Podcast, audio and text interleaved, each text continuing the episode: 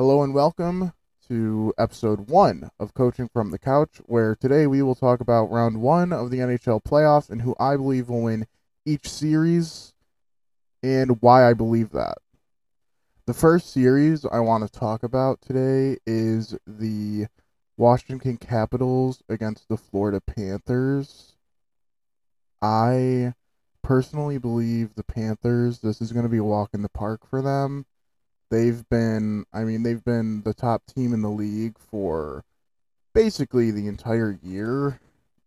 Even facing the controversy of Joel Quenneville, they still powered through it and finished with a 58 18 and 6 record to be the first team in the East.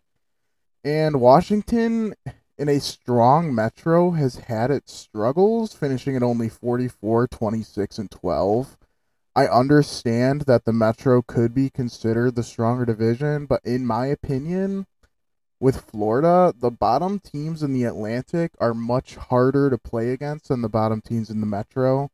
Just looking at records as a whole, the bottom teams in the Atlantic finished hot with the Sabres finishing 32, 39 and 11 and they finished 6-4 and 0 in their last 10. Ottawa finishing 7-2 and 1 in their last 10. Montreal finished 2-8 and 0 in their last 10, but they did go on a good streak with Marty. Louis.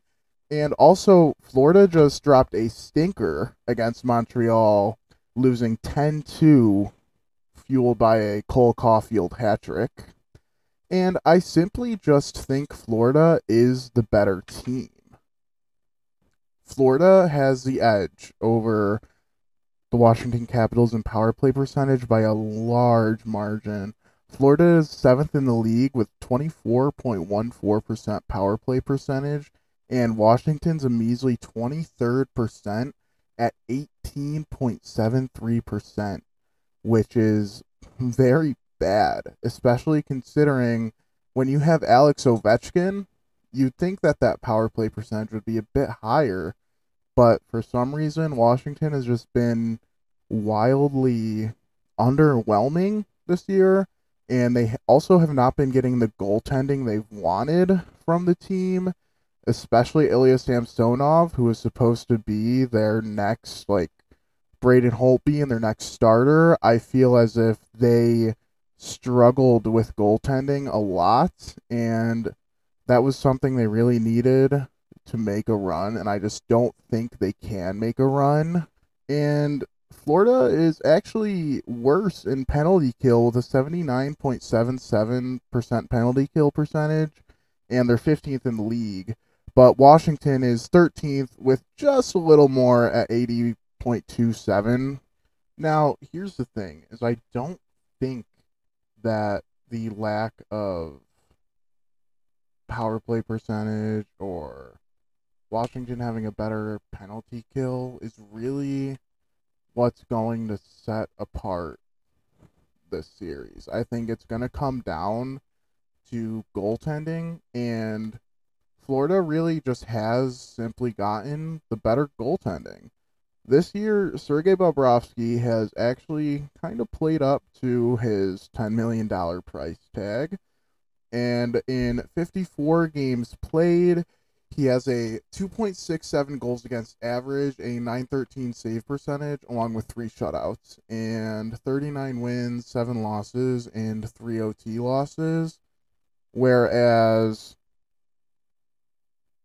the Capitals have not had as much consistency from goaltending that they would like.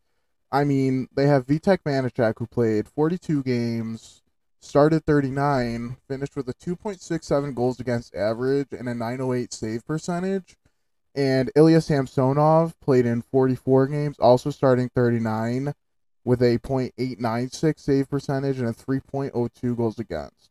That are that is not great numbers for Samsonov who a lot of people going into the season saw as being a capable starter for the Capitals in the way that the Rangers saw Igor Shesterkin and his small sample size being a starter. It was the same thought for the Capitals and Capitals fans, but it seems as if maybe pressure or maybe a harder game load and a harder workload got Samsonov, and he just hasn't been able to be himself this season. But regardless, the goaltending for Washington is going to be the big difference in this series, and I just don't think it can win them a series against a high powered offense like Florida's. This series will come down to which offense can perform better. In the regular season, these teams played three times, and each game had seven goals or more, with November 4th, 2021, Florida winning in OT 5 to 4. In November 26th, 2021, Washington winning 4 to 3 in regulation, and then lastly November 30th, 2021, Florida winning 5-4 in regulation. So, these teams have not played in almost 5 months or just about 5 months. So, and both teams have had very different stories in the past 5 months. Florida's been top of the league and Washington's been struggling to even stay at the top of the metro. So, I personally believe that Washington can win this series, but it depends on how healthy really is Alex Ovechkin and will experience overtake the young youngness of the Florida Panthers team. So, I think two players to look out for to be the I guess X factor players you could say for each team I'd say Jonathan Huberdeau or Alexander Barkov for the Florida Panthers and Alex Ovechkin and Evgeny Kuznetsov for the Capitals. Although I do think the Capitals will just lose the series and the Florida Florida Panthers will win it in a close 4 to 6 game series. All right, moving on to the next series is the Metro matchup of the second place New York Rangers facing the third place Pittsburgh Penguins.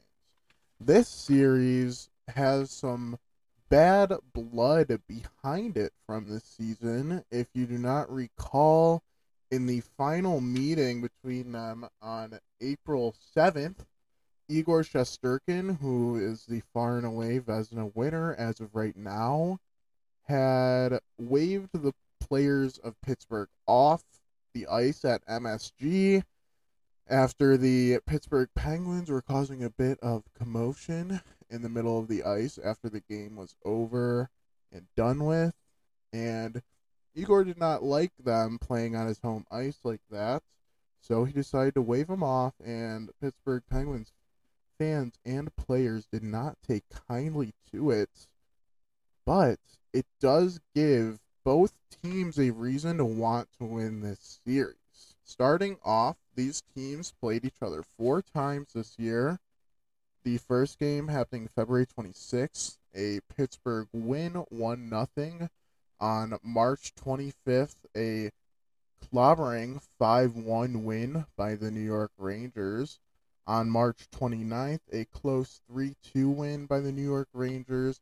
And on April 7th, a 3 0 win by the New York Rangers, where Igor Shesterkin hosted a shutout and also waved the Penguins off the ice after the game was over. The New York Rangers power play ranks fourth in the league at a 25.46% rate, and the Pittsburgh Penguins power play is 19th in the league at 20.41%. So a big difference there. Although, keep in mind, the Penguins did play a lot of the season without Evgeny Malkin and a good chunk of the season without Sidney Crosby and as well without Bryan Rust, who is a key part of that team, and they really did not have a fortified second line with Jason Zucker also only playing 41 games this year. And he was a big get for them just a few seasons ago. And they went out at the deadline and got Rickard Rakell, who has played well for them with 13 points in 19 games. Although the Rangers were not quite at the deadline either, they got Frank Vatrano early before the deadline, who has eight goals and five assists for them with for 13 points in 22 games.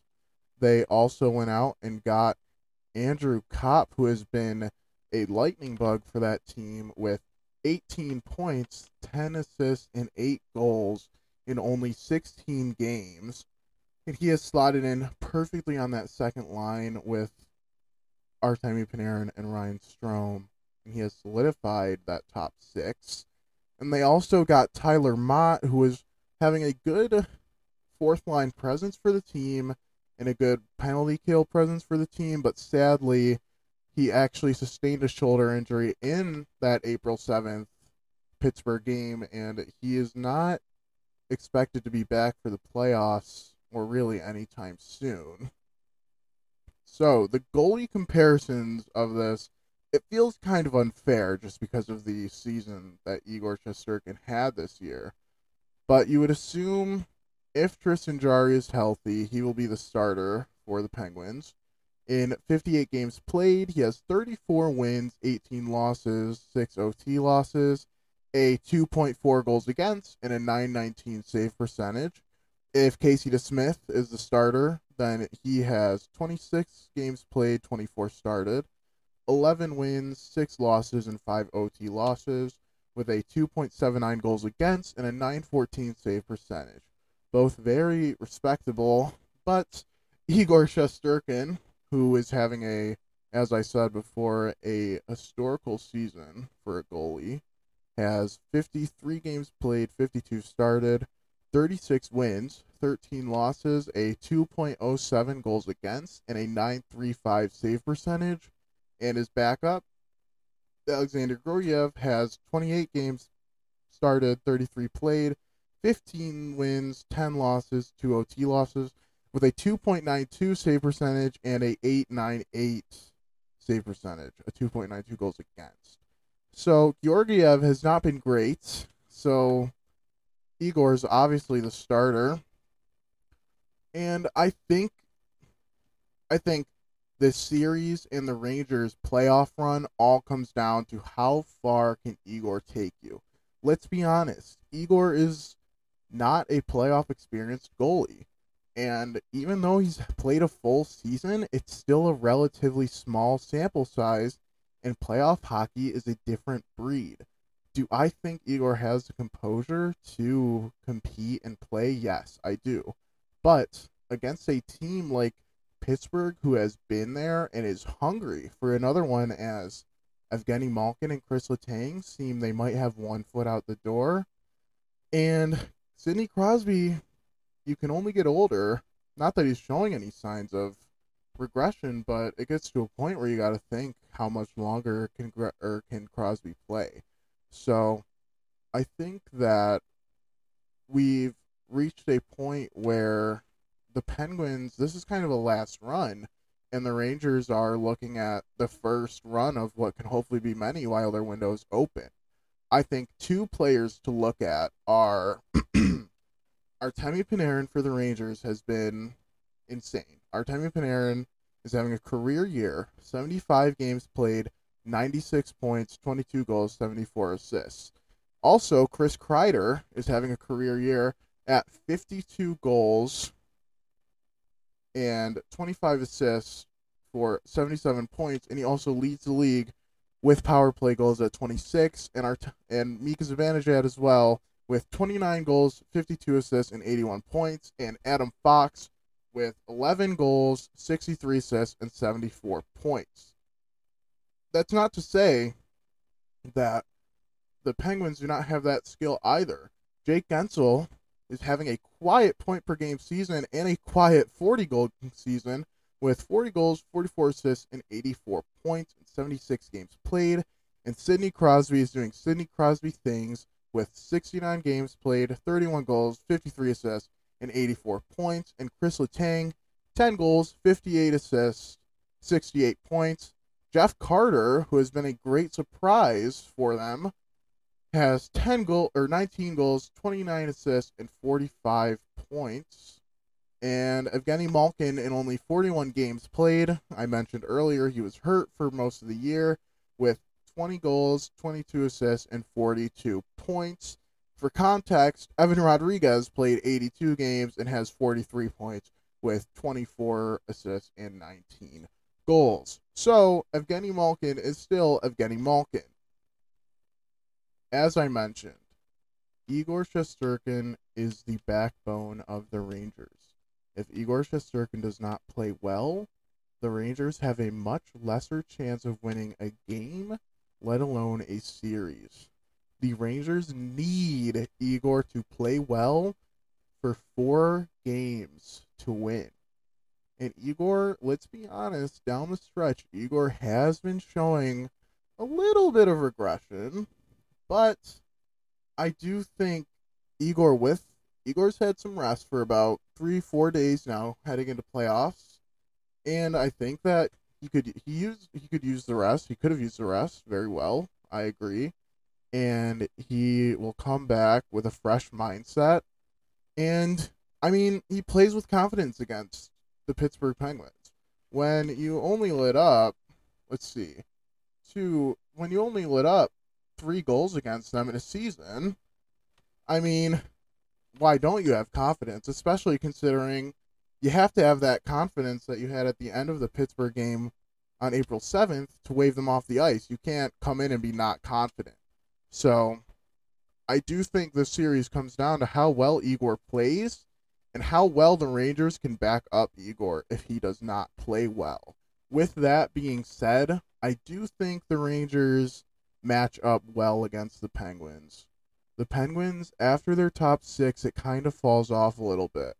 That Rickard Rakell deal kind of drained their bottom six. Zach Aston Reese was a good player who was on that bottom six, and he is a good impact player, and they lost him in the Rickard Rakell deal, which makes sense. You have to give up somebody to get a player like Rickard Rakell, but I don't think Rickard Rakell is a player that really puts the Penguins over the hump any more than they already were. So I do think the Rangers have the edge. I do think the Rangers are ready for a playoff run, although I don't know how deep of a playoff run. So I'm going to say this series will end in six games, 4 2 Rangers, but it'll be a close six games. I wouldn't be surprised if there's a few overtime games in there, as this series will have a lot of bad blood and a lot of intensity going into each game with every day. And so I wouldn't be surprised if it's a close 4 2 series win. Moving on to the third series we will be talking about, which is the second and third place series in the Atlantic between the second place Toronto Maple Leafs, who do have home ice advantage against the defending back to back Stanley Cup champions in Tampa Bay.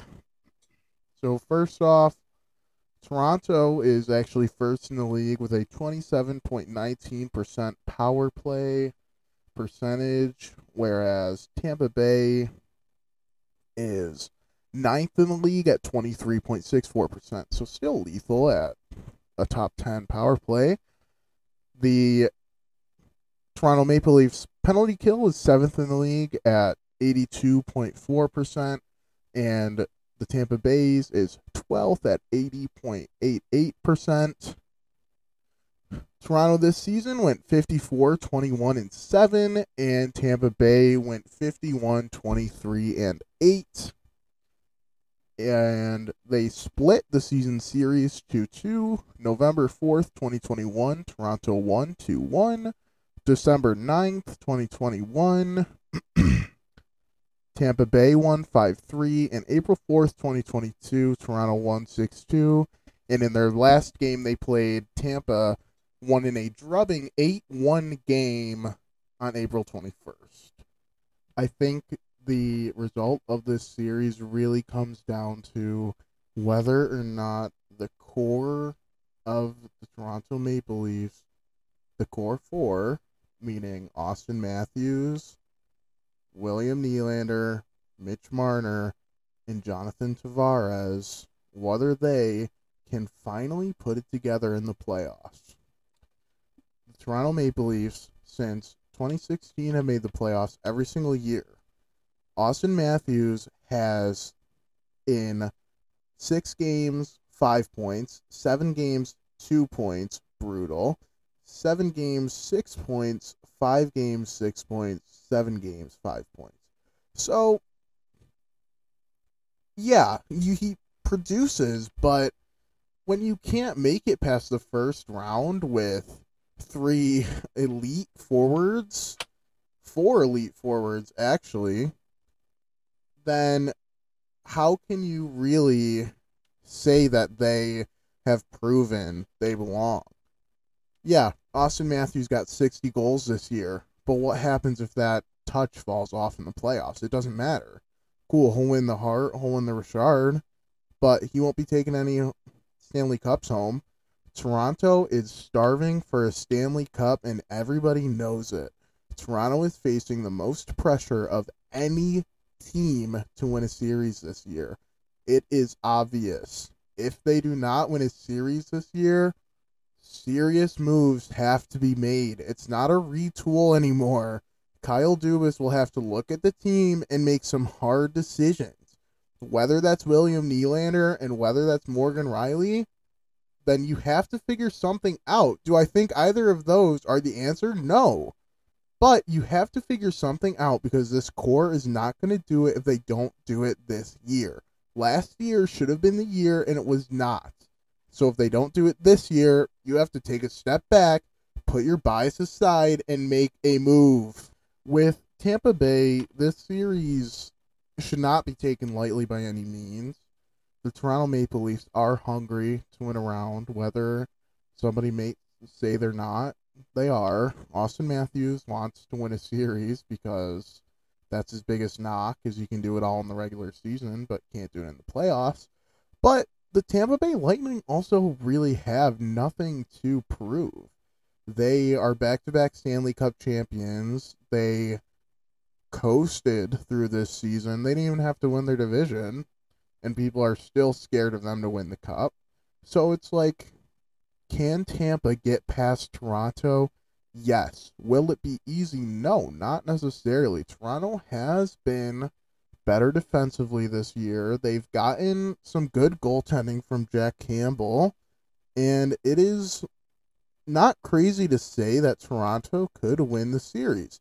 Jack Campbell has 31 wins, 9 losses, a 2.6 goals against and a 914 save percentage. And Vasilevskiy hasn't been all that astonishing this year with 39 wins, 18 losses, a 2.4 goals against and a 916 save percentage. Although Vasilevskiy has never lost a game back to back in the playoffs. So, if Vasilevskiy does follow that stat, that means this game is going to seven.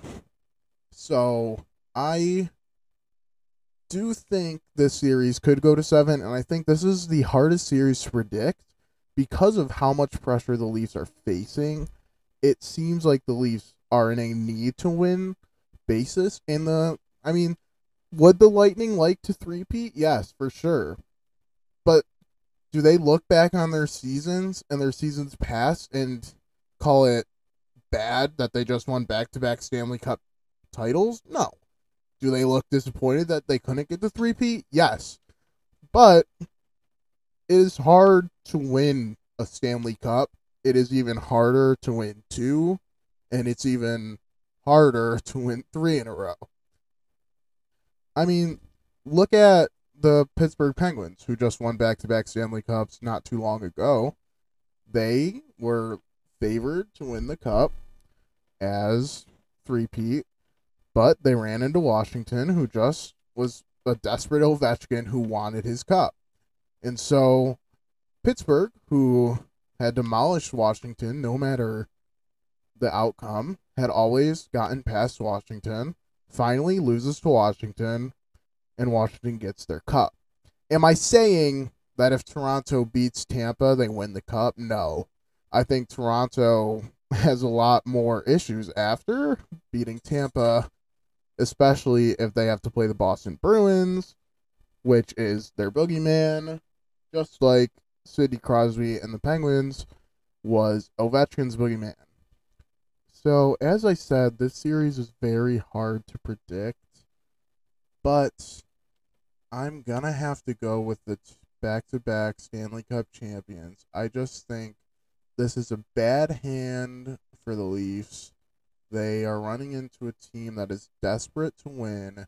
A hungry Steven Stamkos, who, mind you, just had his first 100 point season at over 30. And he clearly is showing no signs of slowing down. Nikita Kucherov is fresh. Victor Hedman is fresh. Brayden Point is fresh. This team is ready to win another cup, whether we like it or not. And I just don't think Toronto is going to be the team that will take them down. So we will be seeing Tampa in round two for another year. And we will be seeing Toronto hopefully making some real decisions if they do lose this series because if they try to run it back with the same core, then I mean, what can you really say at that point? You're holding on to something that's just not going to work. So, my official prediction, I'm going to say Tampa Bay in 6 games, but I wouldn't be surprised if this goes to a game 7 in Toronto and Tampa puts the knife through the hearts of Maple Leafs fans all over Toronto. All right, and moving on to our last series in the East, which is the first in the Metro Carolina Hurricanes taking on the wild card one Boston Bruins in a rematch of just a few years ago when Boston beat Carolina in the Eastern Conference Final when Carolina was on their Cinderella run. So, starting off, Carolina swept the season series this year on October 28th, winning 3 0, on January 18th, winning 7 to 1, and on February 10th, winning 6 0. I. This series is also very hard for me to predict. I think either team could win. But I also think this is Boston's like real last shot at winning a cup, I think. I think Bergeron's getting old and that core really is getting old. I mean, you have young guys like Marchand will be there for a little while, Pastrnak will be there, Taylor Hall will be there, McAvoy will be there. But are you really gonna rely on a team of Brad Marchand, Taylor Hall, David Pastrnak, and then you have Erik Haula, who's been good for them, but he's not a second line center. You have Charlie Coyle, who kind of regressed this year, let's be real. DeBrusk, who they are actively trying to get rid of. And a few other depth players who just aren't what Boston needs right now. I just think that Boston is staring down the barrel of a retool at least, and they are trying to get one last breath of fresh air before they have to actually commit to it. Now, that's not to say Boston can't win the cup. I think Boston is a team that I Boston's a dark horse team that could sneak in and win the cup. They have played Tampa multiple times in the playoffs. They, in fact, got rolled by Tampa in the playoffs not just a few years ago. And I do think that Boston can put a run together. I mean, everybody was saying in 2019 when they lost in the finals, this is last year. Bruins aren't going to be able to do anything, and they proved everybody wrong. The only thing that is different about the Bruins from that year, other than a Taylor Hall and Zdeno Chara, is they don't have Tuukka Rask this year. This year, they have Jeremy Swayman, who split 41 games and 41 games with Linus Ullmark, Swayman with 23 wins, 14 losses, a 2.4 goals against, and a 914 save percentage and Linus Ullmark with 26 wins, 10 losses, 2.45 goals against, and a 917 save percentage. So, who do you start if you're the Bruins? I'd personally say Linus Ullmark. Not that he has more playoff experience, he was in Buffalo, but he is older. He has just more experience in general. He is has shown that he can be a starting capable goaltender. And I do think that this is a chance for Ullmark to prove himself as the number one over Swayman. But you could go either, and I think you're pretty safe betting on either. Although I wouldn't be surprised if they do ride Swayman, as Swayman seems to be the guy for their future, and Ullmark is kind of just a stopgap right now. But yeah, I think that I wouldn't be surprised if either start.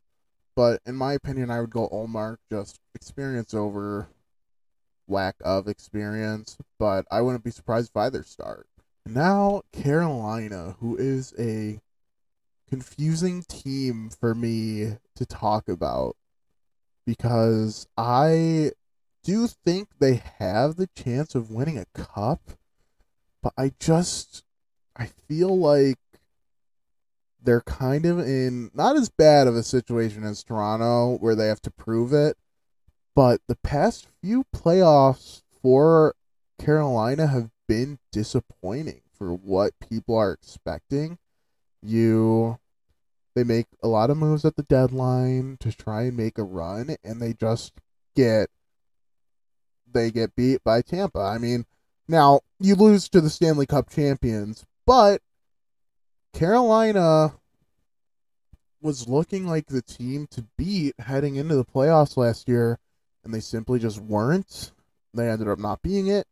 And I think Carolina, if they cannot win the cup this year, really has to look at their team and like Toronto, not to the extent of Toronto, because Carolina's proven they can go on a run, but they need to look at their team and think whether or not this team has it to go all the way. I think they do, but as the Metro gets stronger and as Carolina loses that gap they kind of have on the Metro right now, as the Rangers get better, the Penguins are still there, the Blue Jackets look to be on the right track, and the Caps are still there. As that gap closes, how much time left do you have before you have to think about retooling for the future and retooling for a cup? With that being said, though, the Carolina Hurricanes have gotten very, very good goaltending out of former Toronto Maple Leafs goaltender Freddie Andersen with a 35 wins, 14 losses, and a 2.17 goals against and a 922 save percentage. Along with Antti Raanta playing some good hockey at a 15 and 5 record and a 2.45 goals against and a 912 save percentage. All right, so Freddie Andersen's hurt and he is not showing great signs of returning. As of just a few days ago, he is still not skated, and he the team is growing concerned more and more as playoffs near, just a few days away. Although with Freddie Andersen not being healthy, I don't think the Canes have too much to worry about. Raanta is an experienced goaltender and I do think Antti Raanta can win this series for them and also give Freddie Andersen a good break. But Raanta also has a big history of issues, injury issues. So if he goes down, you're trusting Pyotr Kochetkov, who came in late in the season, played two games or three games, won all three, and had a 2.42 goals against and a 9.0 or 0.902 save percentage.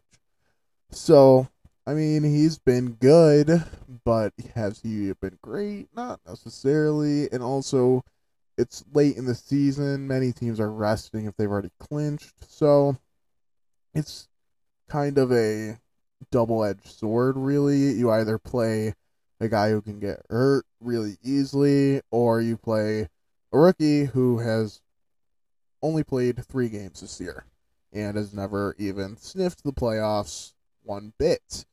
So, with that being said, I do think Carolina wins this series.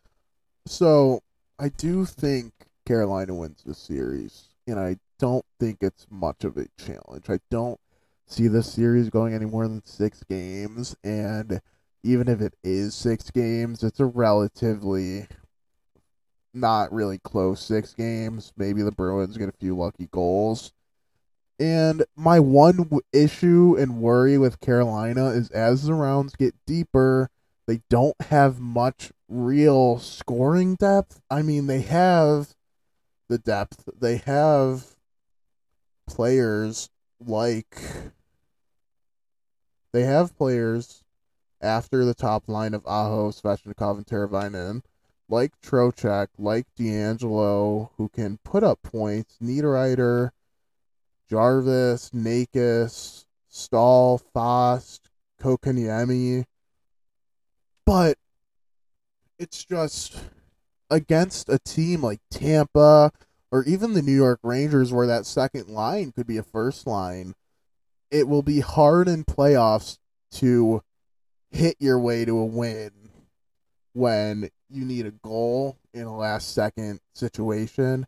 And so I just think that the biggest issue for Carolina is going to be that defensive mindedness and whether or not that depth can prove to come up big in the playoffs.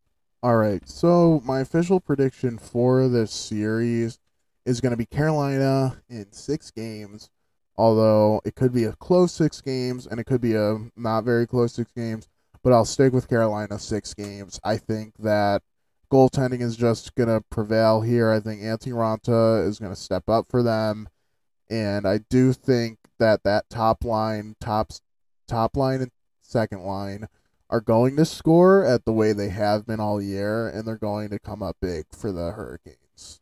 All right, and now moving on to the West, I want to first talk about what realistically is the easiest series, in my opinion, to predict in these playoffs, which is Edmonton LA. I think Edmonton is going to win. It's not really much of a gamble to pick Edmonton, and Edmonton.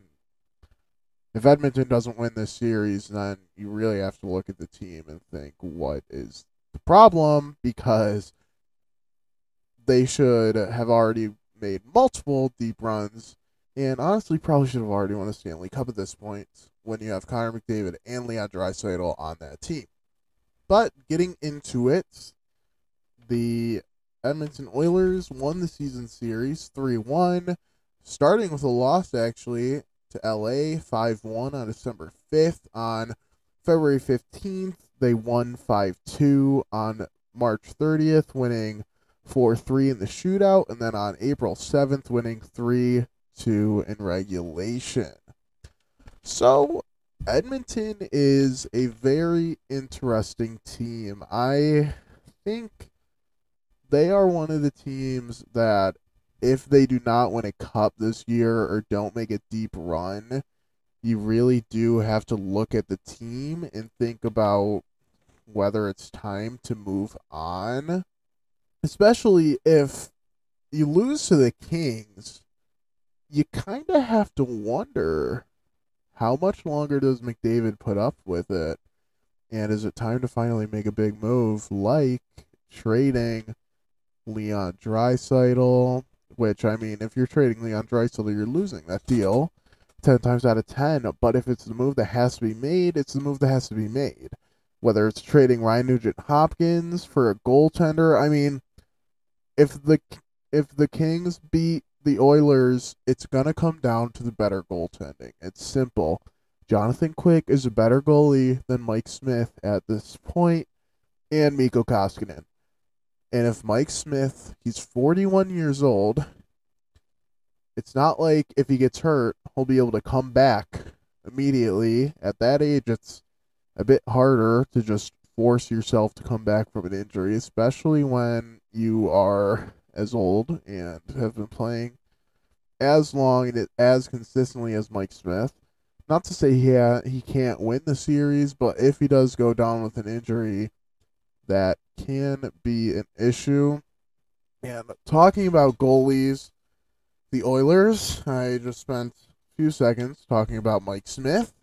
He has 20 or er, 27 games, 28 games played, 16 wins, 9 losses, a 2.8 goals against, and a 915 save percentage. And Mikko Koskinen has 45 games played, 27 wins, 12 losses, and a 903 save percentage. So, you wonder Mike Smith hasn't played a lot, let's be honest, only 28 games, but that's a good thing as if he doesn't play much, then there's less worry that he might get injured, might get hurt, and there's less worry of a 41 year old man getting injured in the playoffs and losing you the series. Now, with the LA Kings, goaltending has been okay, not great, but Jonathan Quick in 46 games has 23 wins, 13 losses, a 2.59 goals against, and a 910 save percentage. And Cal Petersen in 37 games played has 20 wins, 14 losses, a 2.89 goals against, and a 895 save percentage.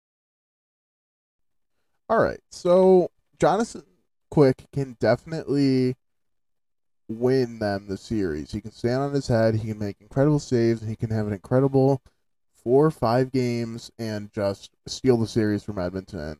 And LA goes on to round two. But it is so improbable that I just I can't. It is hard to see LA somehow making it out of this series. Edmonton is a very desperate team. Edmonton has a lot of pressure to win not only a series, win a cup. They've had a few second round runs, but it's time to pony up and win a cup. So Edmonton really should win this series, especially considering LA does not have Drew Doughty. Drew Doughty had season entering ending surgery and so Drew Doughty will not be with the Kings at all, and the Kings are really going to miss a guy like Drew Doughty on that blue line, regardless of whether younger guys have been able to fill that role.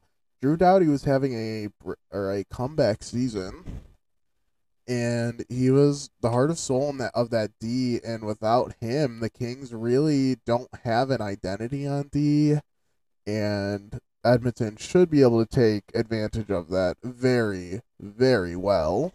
But here's the thing LA is a weak, a much weaker team than Edmonton. Let's be honest. The Pacific is very weak. LA is the third place team, and they really weren't even considering playoffs all that much this season. Maybe a wild card spot, along with Edmonton just being a better roster and being a better team.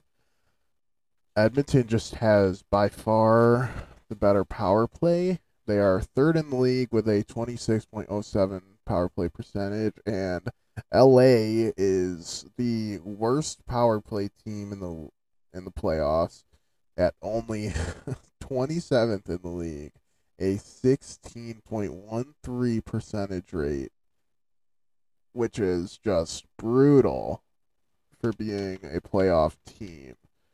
They were under teams such as they were under teams like Detroit, who didn't make the playoffs, Vegas, who didn't make the playoffs, Columbus. The next closest team in the playoffs that has anywhere near is Washington, and they have an 18% power play percentage. Ottawa had a higher power play percentage, and Chicago, who both had awful, awful seasons. So, not surrounded by great company. They're only above New Jersey, Seattle, Arizona, Montreal, and Philadelphia. So, the bottom of the league. Um, so it's not great for LA to be coming into playoffs with that power play. But penalties get called less. So you might get lucky but still, when you do have a penalty called for you, you'd like to have that power play convert. but most of the time they do not. And really, it seems they don't really at all. Moving on to penalty kill, Edmonton is 17th with 79.2%, and LA is 22nd with 76.65%. So not as big of a gap, but still, Edmonton has the edge. Edmonton should win this game in five. I think they're going to win this game in five. LA is not a playoff caliber team that Edmonton should worry about. Edmonton should easily win this, so I'll go Edmonton in five. Easy series, easy win, move on to the second round. All right, and now moving on in the West to Minnesota and St. Louis, which I think will be the closest series in the West. They kind of showed how physical of a series this will be down the stretch. Uh, Minnesota has a 53 22 and 7 record and will have home ice advantage. And St. Louis has a 49 22 and 11 record. St. Louis, though, did sweep the season series, playing three games, winning all three. April 16th, they won 6 to 5 in OT. April 8th, they won 4 3 in OT. And January 1st, the Winter Classic game, they beat Minnesota 6 to 4. So, power play, Minnesota is 18th in the league at only 20.5%. And St. Louis is all the way up at second in the league at 27%, only behind Toronto. And with PK, St. Louis is fifth at 84.1%, and Minnesota is 25th at 76.1%. I think no matter who wins this game, it's going to seven. This is going to be, I think, the series that steals the show for East and West in the rounds this year. But I think my biggest worry for Minnesota is how much scoring are you going to get past Kirill Kaprizov, Fiala, Zuccarello, and then the second line of Joel Eriksson Ryan Hartman, and Foligno. I just I don't think Minnesota has the depth just quite yet to compete with a St. Louis Blues team that is getting a resurgence from Vladimir Tarasenko, a breakout from Robert Thomas, an insane year from Pavel Buchnevich, a crazy year from Kyrou, a good year from Barbashev. Schenn still kicking. Ryan O'Reilly is still kicking. Perron's still kicking. Even Brandon Saad has 49 points.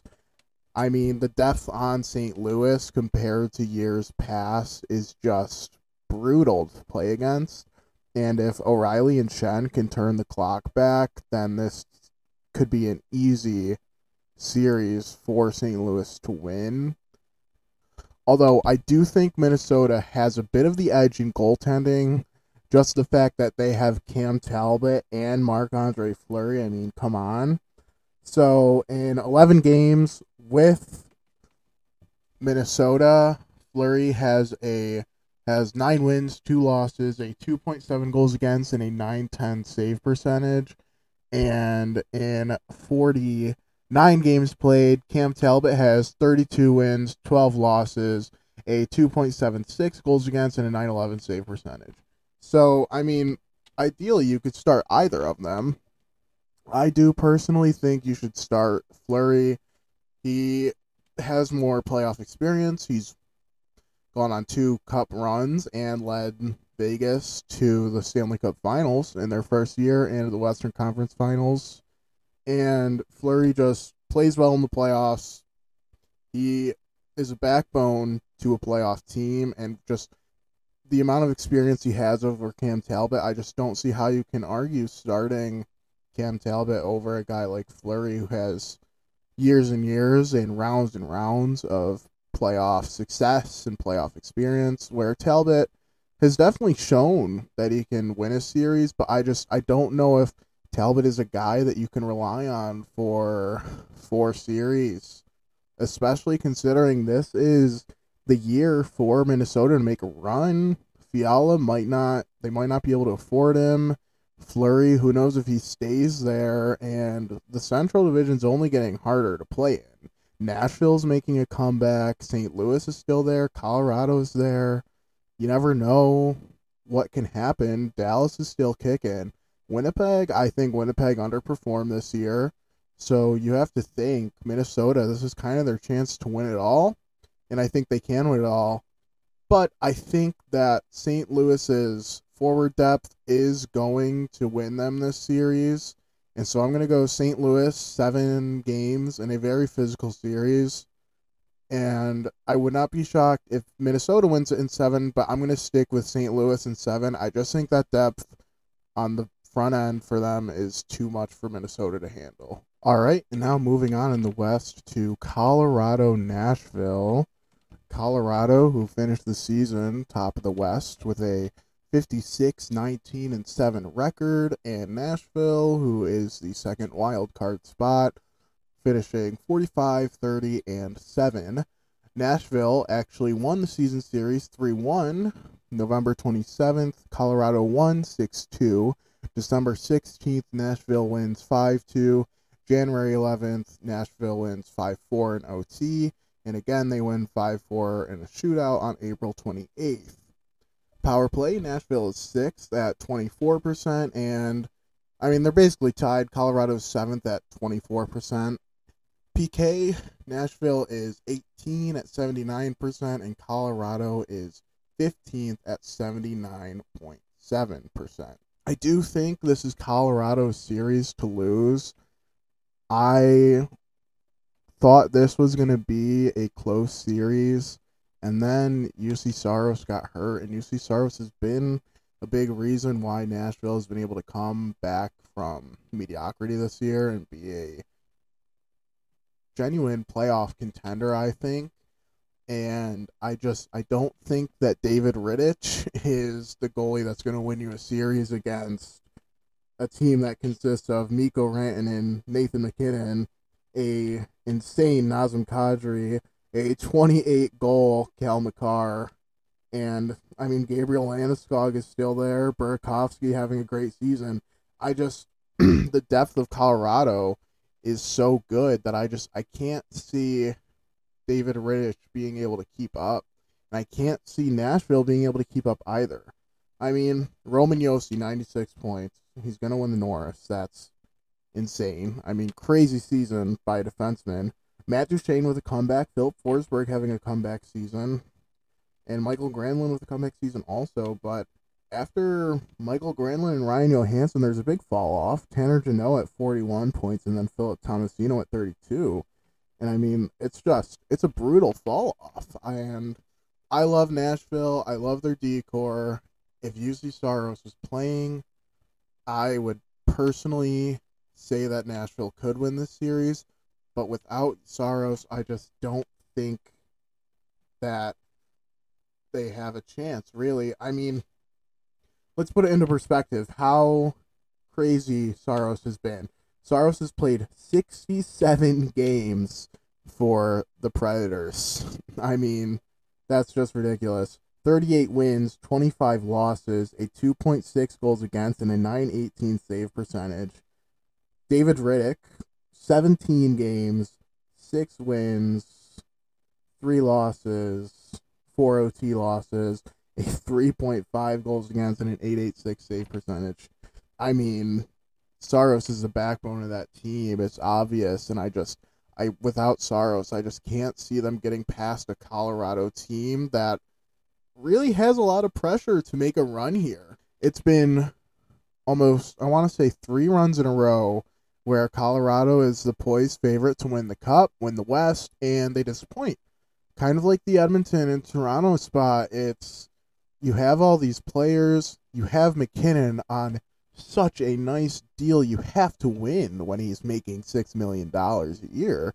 And it's just, they haven't been able to put it together past the second round. And I just think that if they don't make it past this year, they do have to make some moves, not as bad as maybe like an Edmonton losing or Toronto, but they do have to see what the issue is. I mean, or I guess what can you fix on a somewhat flawless team? I guess maybe they go for a genuinely elite goaltender that isn't Darcy Kuemper. No offense to Darcy Kuemper, but I just don't see him as an elite goaltender. But I mean, if Juuse Saros was, they are lucky because they got bailed. Juuse Saros is injured for the rest of the season, and he will not be playing in this series. But if Juuse Saros was in this series, I would not be surprised if Nashville did pull out the win. Although I do think this series will still be relatively close. I like Nashville. The core they do have does have some good playoff experience. I mean, Filip Forsberg was there on the finals team. So is Roman Josi. Matt Duchene made a, has had a few runs in the playoffs. I mean, it was just a few years ago that Matt Duchene and Artemi Panarin knocked off Tampa Bay in the first round. People seem to forget about that. And I mean, they have a good they have a good vet squad. But like I said, I mean, Filip Forsberg, Johansen, Josi, they were all on that team that made it to the playoffs and made it to the finals against Pittsburgh before they lost. And that is a good three guys to have that know what the stakes are. But without having that backbone goaltender like they had Pekka Rinne in the past and Juuse Saros in the present, I just don't see them being able to keep up with the high power offense of Colorado. I think Colorado wins this series in six games. Would not be surprised if it goes to seven, but I don't think it's five game series. I don't think this series is that far off. Um, I think Nashville with Saros could win the series, but since David Rittich seems to be their starter, I just can't see them winning without Saros. Saros has been the backbone of that team, and Colorado is desperate to make it out of the second round, make a real run, and prove that they can hang around with the elite of the elites. And so yeah, I'm gonna go Colorado in six. I do think Nashville keeps it close. I don't think there will be many blowout games. Um, but I'm gonna go Colorado in six. I just I can't see Nashville winning without Saros. So Colorado in six. And the last, but certainly not least interesting series, I'm actually very excited for this series, how it could go is Calgary Dallas. Calgary finishing with a 50, 21, and 11 record, top of the Pacific. Dallas 46, 30, and 6. Calgary actually won the series, season series 2 1. November 14th, winning 4 3 in overtime was Dallas. February 1st, Calgary won 4 3, and April 21st, Calgary won 4 2. Um, power play, they're actually very close. Calgary's 10th with a 22.9 percentage, and Dallas at 11 with a 22.4%. Um, where they kind of taper off from each other, Calgary's number 6 in penalty kill at an 83.2%, and Dallas is at 18th with a 79% penalty kill. My biggest issue with Dallas, to be honest, is Dallas is just very, from what I've seen, very inconsistent. And if they don't get scoring from the top line, it's kind of it's hard to come by for them. So if Jason Robertson and Pavelski and Roope Hintz cannot really carry the team like they've been able to, I mean, the fall off after Roope Hintz, it's 72 points from Roope Hintz, and then Tyler Seguin at 49. And it's just, I feel like it is difficult to win in the playoffs if you only have one line. And that's why teams like the Rangers went out and got a guy like Andrew Copp, Frank Vatrano, Tyler Motte, because they knew that they needed to have more than a few lines. And I just don't think Dallas has more than a few lines, really. I I mean maybe Tyler Seguin can come back, maybe JB Benn comes back. I just I don't see it happening to be honest and Dallas has just been very streaky, very inconsistent and I just I can't see them winning a series. And the Flames have just been a wagon this year. I mean, Johnny Gaudreau with 115 points in 82 games, Matthew Tkachuk 104, Elias Lindholm 82, and then Andrew Mangiapane with a 35 goal season. I mean, come on.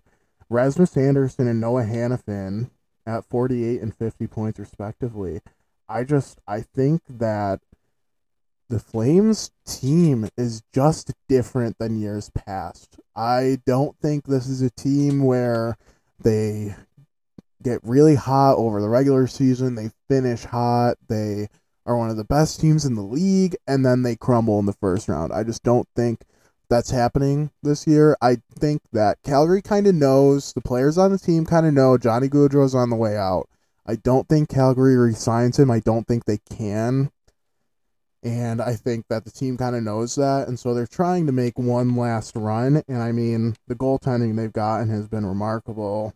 Jacob Markstrom, 63 games played, 37 wins, 15 losses, a 2.2 goals against, 922 save percentage, and nine shutouts. I mean, come on. Markstrom is lights out if he ever if he wants to be. And I just think that Calgary's defense, Calgary's offense, and Calgary's goaltending is just eons better than Dallas. And I think this is a very easy series for Calgary. And I just think Dallas is going to have a hard time competing with the depth that Calgary does have. And Dallas just has such little depth after that first line that it's just going to be hard. And I just, I don't think Pavelski, Hintz, and Robertson are going to be able to keep up.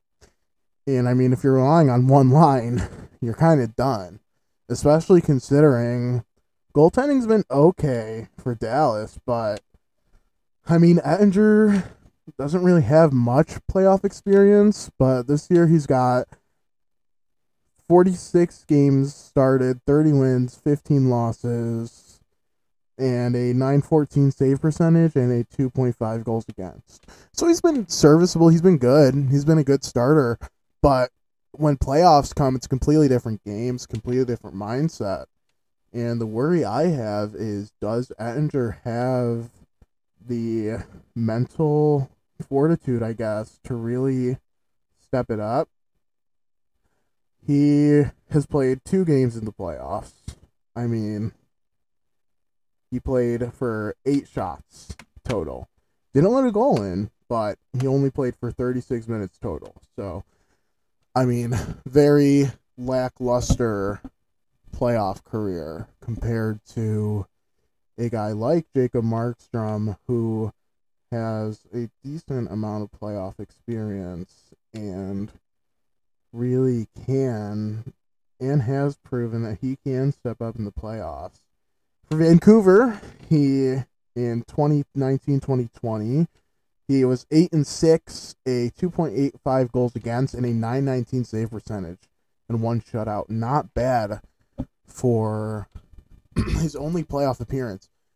Now, if he was facing a team that had more depth, would I be worried? Yes, but that first line is really the only lethal threat I find on Dallas, to be honest. So I really am not worried too much about Calgary. I'll say Calgary wins in six. So Calgary four games, two games to Dallas, and I just I don't see Dallas making it out of the first round. I think this is a different Calgary team with a different mindset, and they know that they have to get they have to get things done this year, or else it's kind of done for them. All right, and that is it for episode one of Coaching from the Couch, and that is it for my series predictions. To recap, in the East, I have Florida over Washington in five games. I have New York over Pittsburgh in six. I have Carolina over Boston in six, and Tampa over Toronto in six or seven. In the West, I have Colorado over Nashville in six. I have St. Louis in seven over Minnesota. I have Calgary in six over Detroit. And I have Edmonton in five over LA. I hope everybody enjoyed the listen, and I hope you maybe agree with my picks. If not, it's whatever. It's not objective, it's subjective. And I mean, let's face it, I'll probably be wrong by night one. So, if you did enjoy, make sure to share and make sure to like the podcast and share it with your friends. Thank you again for listening, and I will see you for episode two sometime soon.